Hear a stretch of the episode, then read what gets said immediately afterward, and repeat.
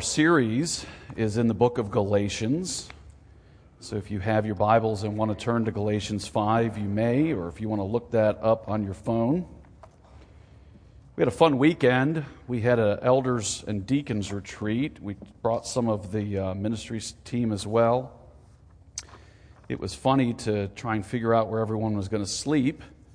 We divided the cabin into snorers and non snorers and discovered the next morning that everyone who thought they were non snorers and criticized the snorers actually were snorers. It's funny how that, how that works. Um, not that snoring earns us anything with God or makes us better people, but, you know, certainly can differentiate us. So uh, if your husband or friend thinks, I don't snore, talk to the people that they roomed with. Um, in my blurb, I used an article on minimalism uh, to make a point. I am not picking on minimalists. If you are a minimalist, that's fine. Um, if you are someone who's trying to live with under 100 things, that's fine. Um, but what caught me in this article was the self righteousness and the promise of something that uh, I believe only Jesus can provide to us. This is the article. It says minimalism is a tool that can assist you in finding freedom. Freedom from fear. I had no idea. Now I am mocking minimalism a little bit. I'm mocking this article, okay? Um, freedom from fear, really? Having less stuff is going to free me from fear? Here's the next one freedom from worry. Freedom from worry? Freedom from over being overwhelmed. Here's the best freedom from guilt. I had no idea if I just got rid of my stuff, I could be free from guilt. Freedom from depression, freedom from the trappings of the consumer culture we've built our lives around. Real freedom.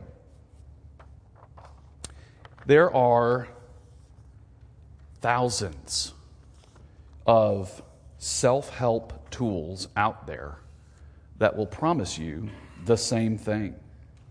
There are articles, there are commercials promising to do for you what only Jesus says he is able to do.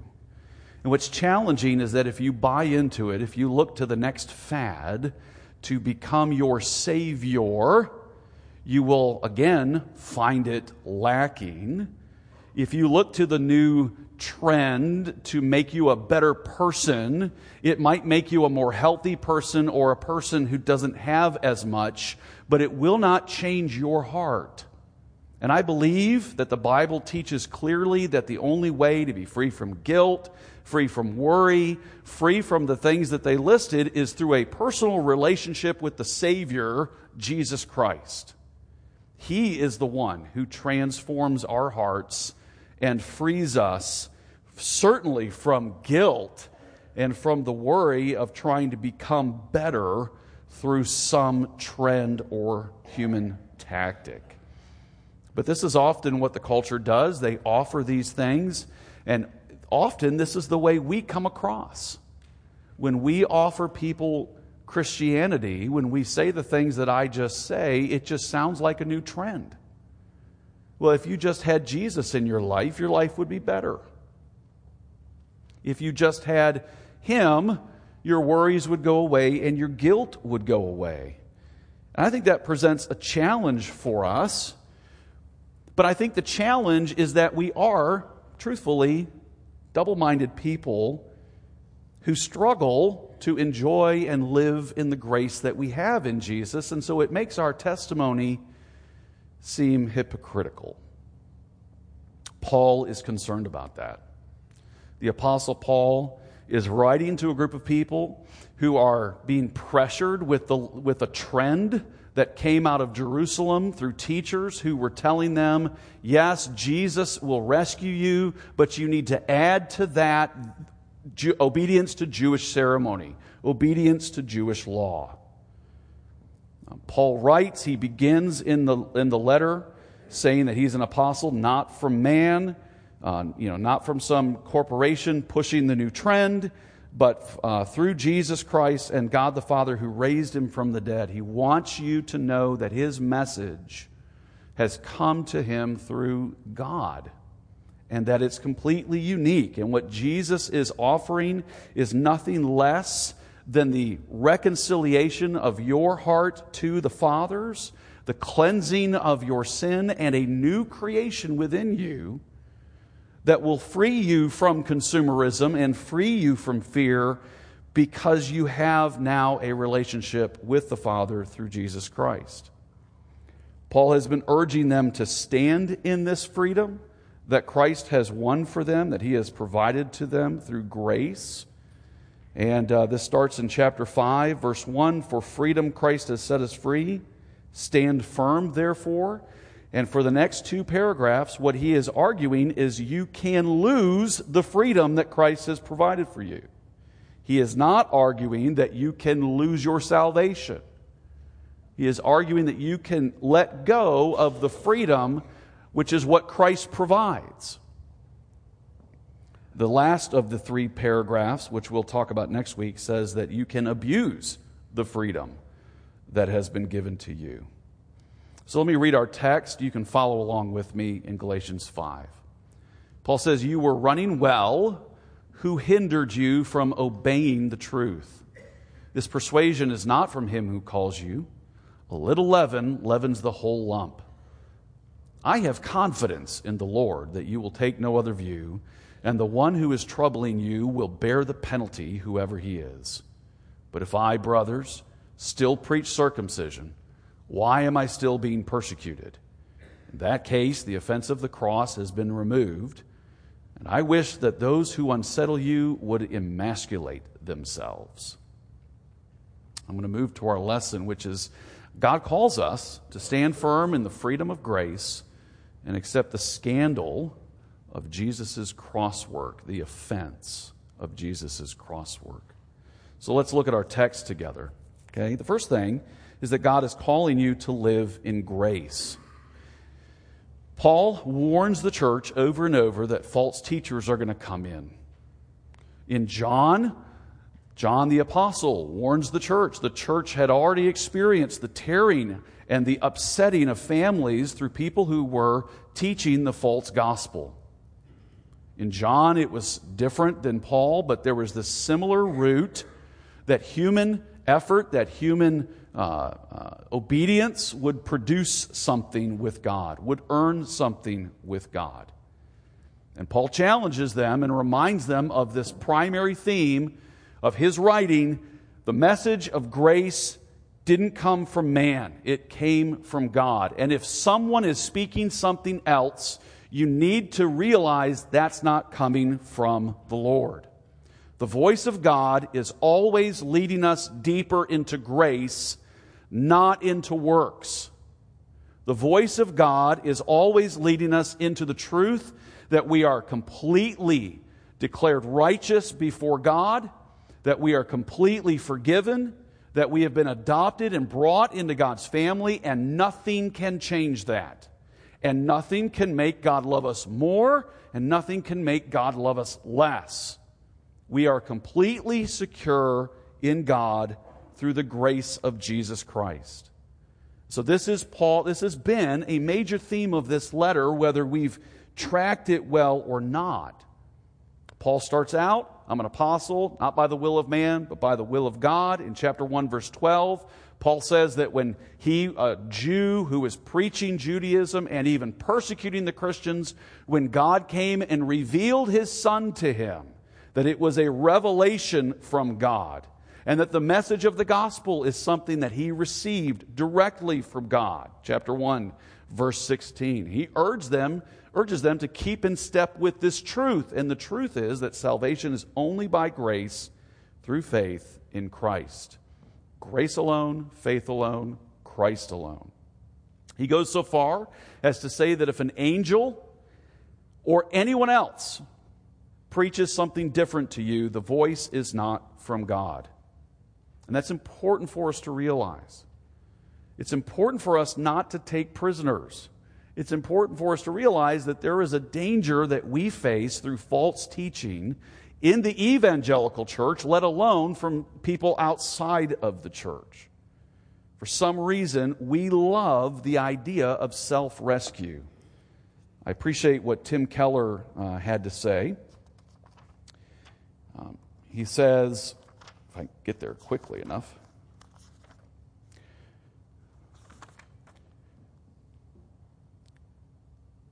We love messages of self salvation or self embetterment.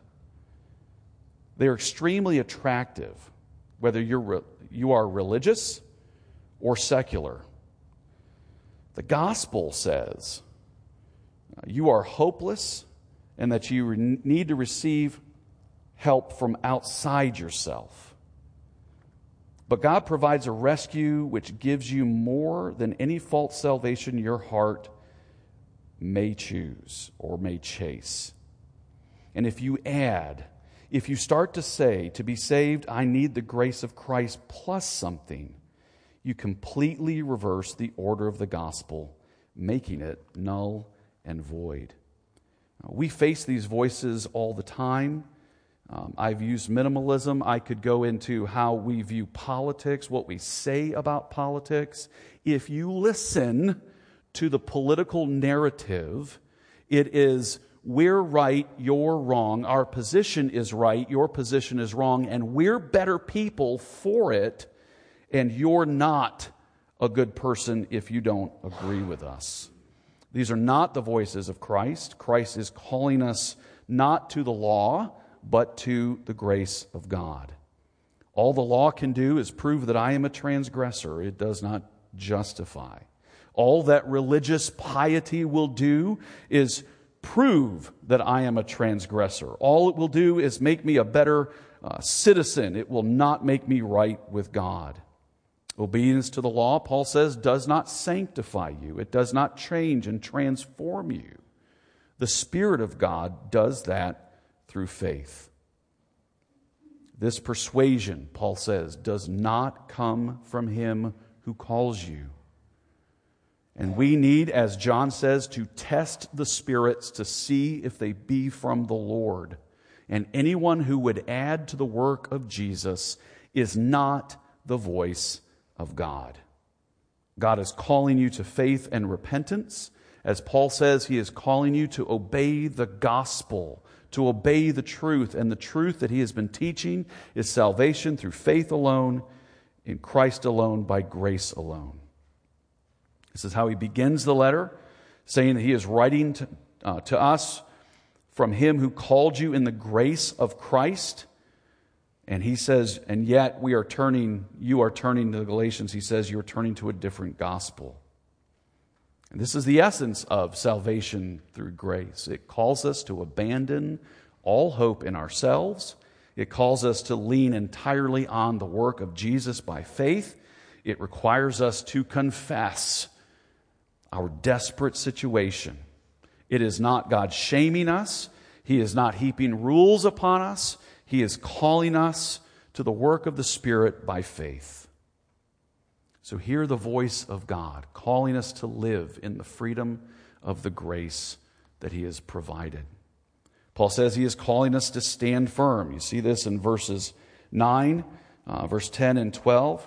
He warns them in verse 1 of chapter 5, he says, For freedom you have been set free. Stand firm in that and do not submit to the yoke of slavery. That's why he asked this question at the beginning of our text Who has hindered you?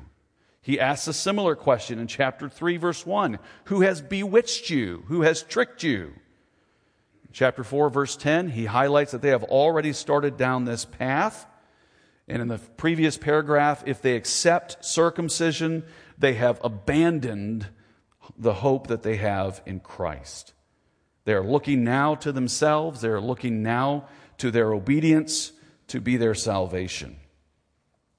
His point is that principles penetrate. And I got that from Hendriksen, so I quote him there. A little leaven leavens the whole lump. A little false teaching changes the narrative, it changes the meta narrative. A little false teaching affects all the teaching. Leaven in the scriptures was prohibited before Passover seven days so that there would be no change in the bread. Any leaven dipped in the bread or added to the bread would pollute it for the ceremony. Jesus teaches about this and uses it to decry the leaven or the false teaching of the Pharisees. And so he warns us as he began the letter that anyone who preaches something else is not from God. And that if we allow ourselves standing at that crossroad between faith and repentance and our own self righteousness, our own self salvation, that if we listen to the teaching, if it has penetrated our, penetrated our hearts, it will lead us down a path of self salvation. He says that corruption has consequences. He says in uh, verse 10, I have confidence in the Lord that you will take no other view, and the one who is troubling you will bear the penalty, whoever he is. The penalty is twofold. He anticipates the wrath of God against false teachers. But it's more than that.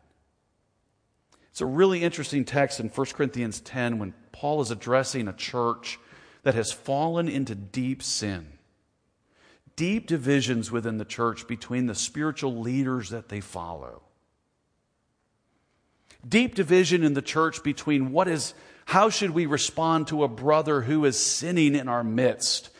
A sin, Paul says, that not even the unbelievers participate in. That a man would be with his mother in law or his stepmother.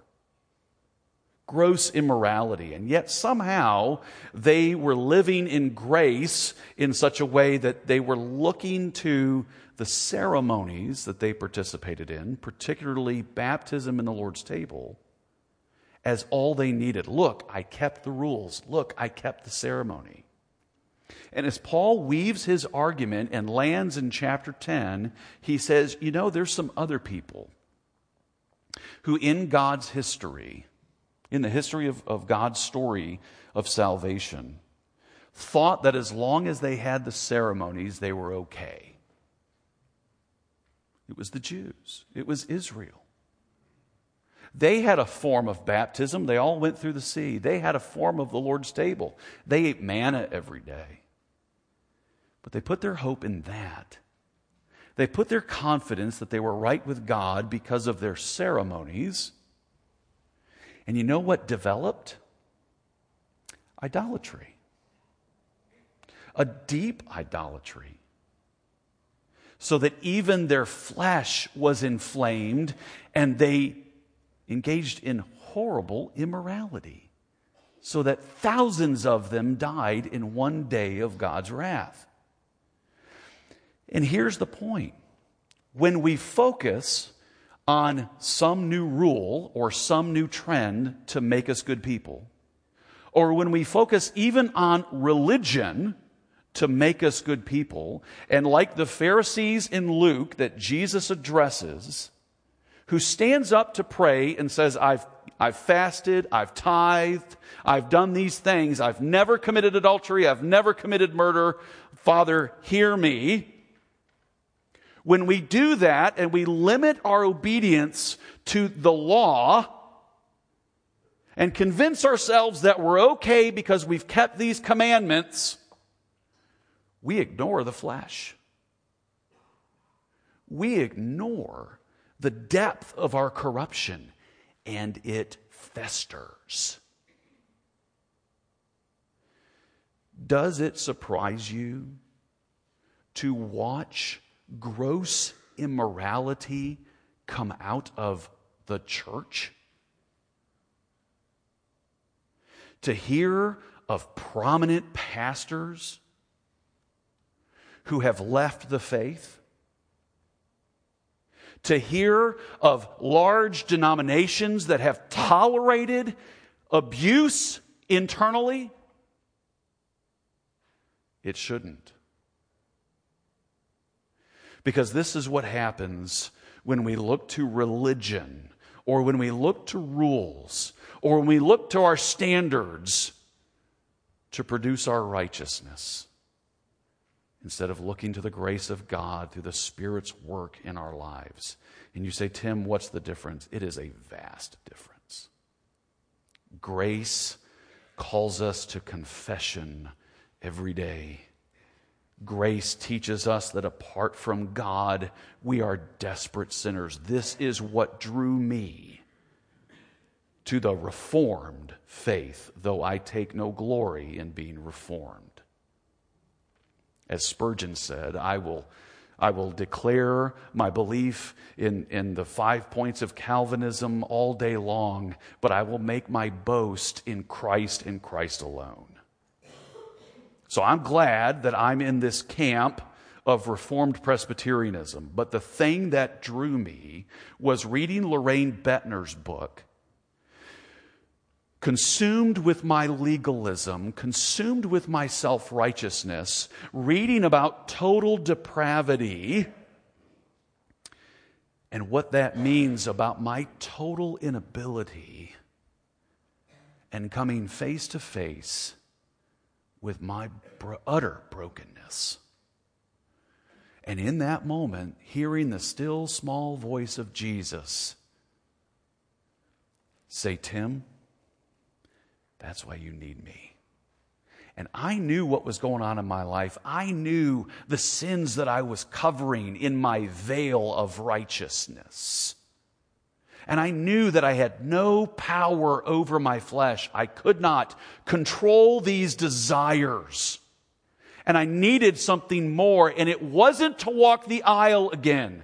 It was to come into the grace of God through Jesus Christ. It was to walk, to keep in step with the Spirit, to learn to live by faith and repentance and dependence on the grace of God through Jesus Christ. That's what drew me into this Presbyterian church. But this is what happens. When we focus on our self righteousness, when we focus on our obedience, when we think that we're righteous because we've adopted some new trend, it has no power. It's just the law. It has no power to transform our hearts. It only makes us feel like we don't need from God.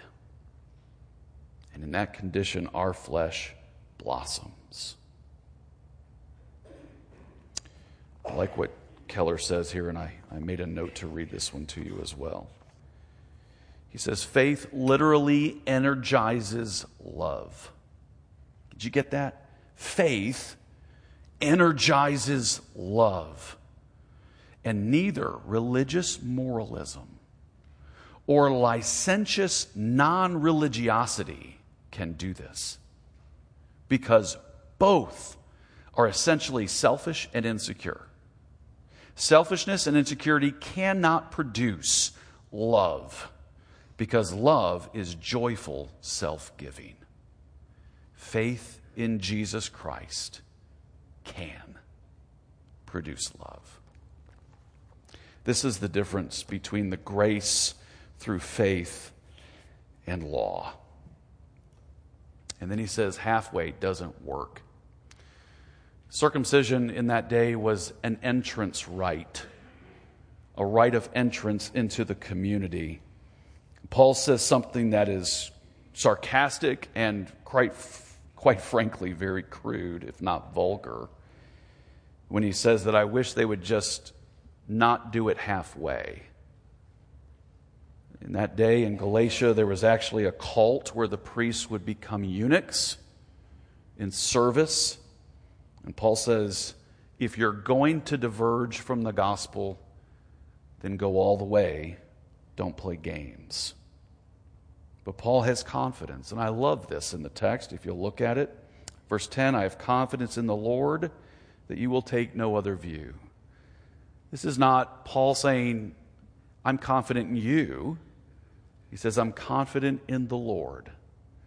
This is similar to what he says in Philippians chapter 1 verse 6 when he says that he who began the work in you will complete it. Even though they've gone down this path because they belong to Christ, Christ will draw them back. And that is his confidence. Finally, he says that God is calling us to the scandal of grace. Verse 11 But if I, brothers, still preach circumcision, why am I still being persecuted?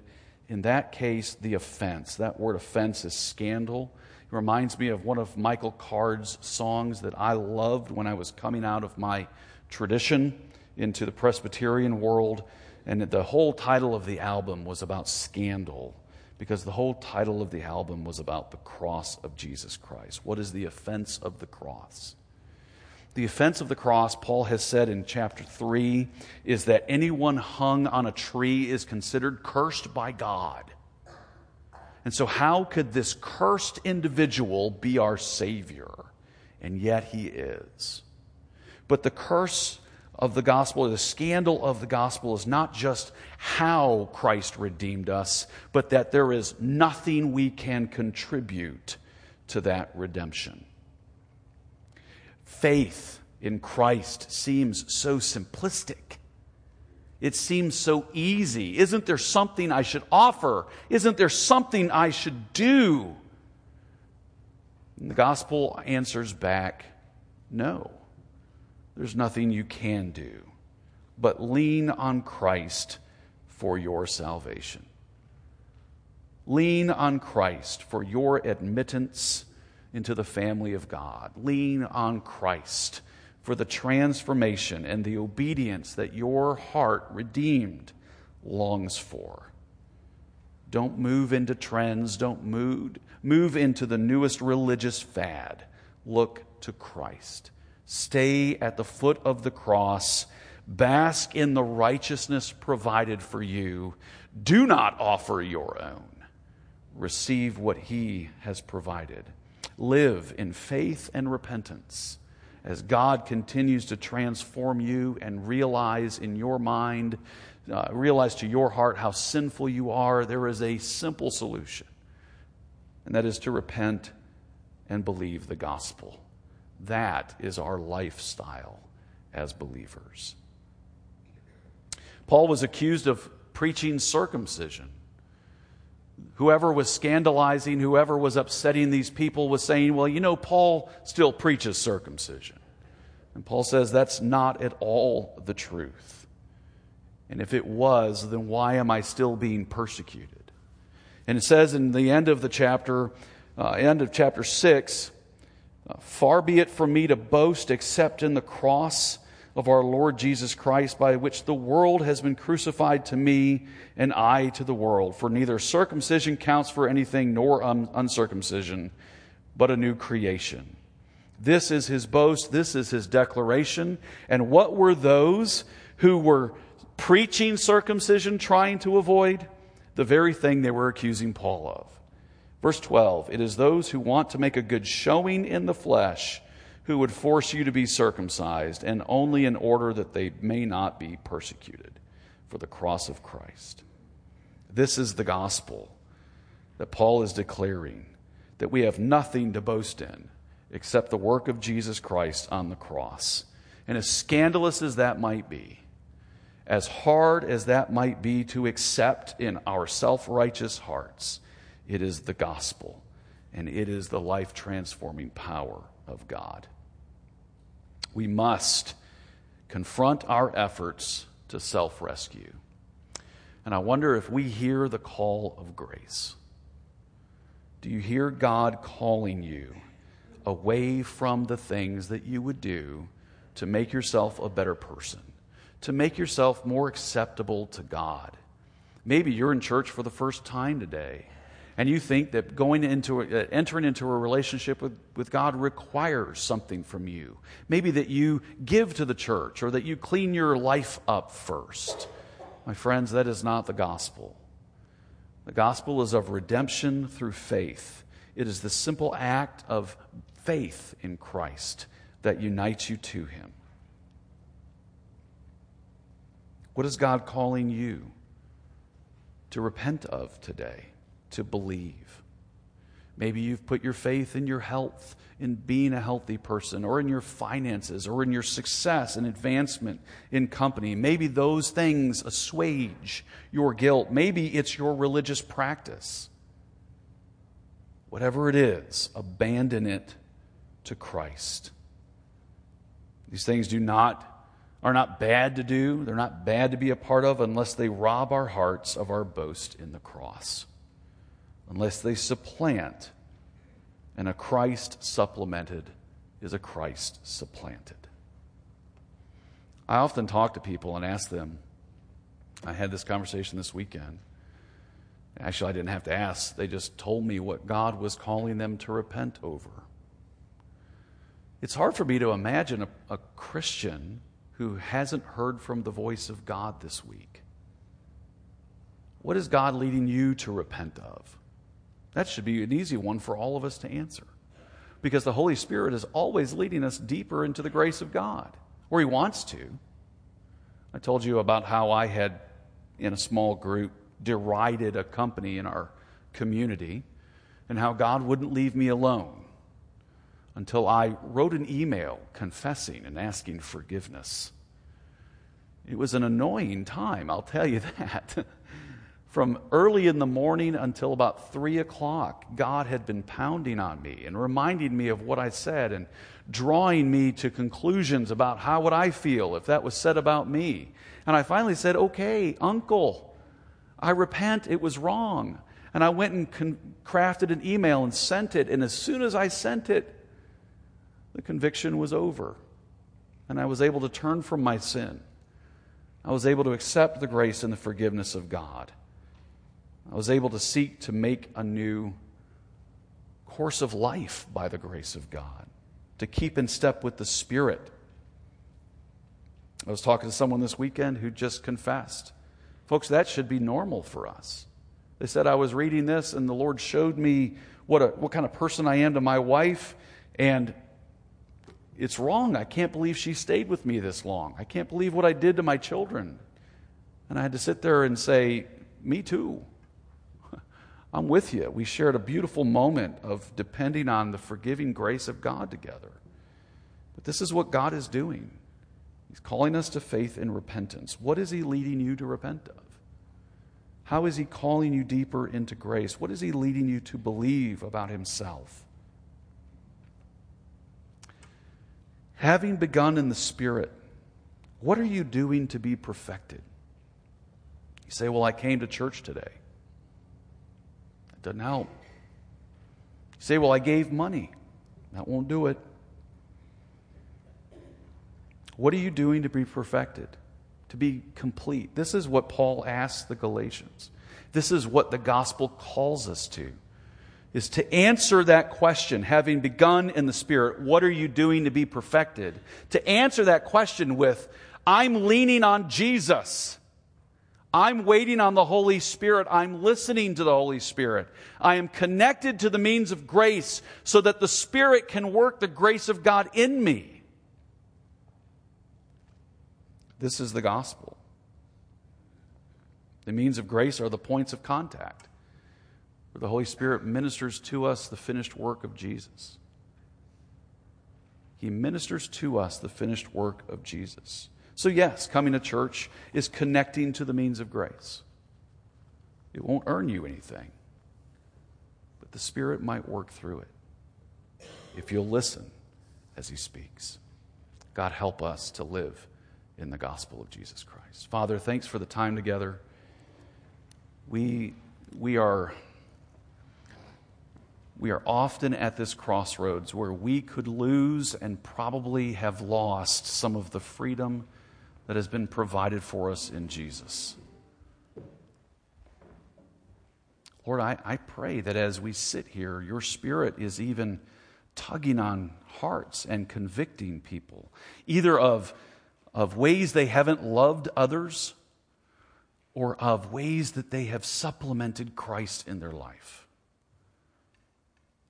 I pray that in our discussions that we would evaluate that, that we would allow your spirit to walk through our hearts and, and call us to faith and repentance. Father, you have so much for us in Christ. You have so much for us. Would you help us? For we cannot help ourselves. In Jesus' name.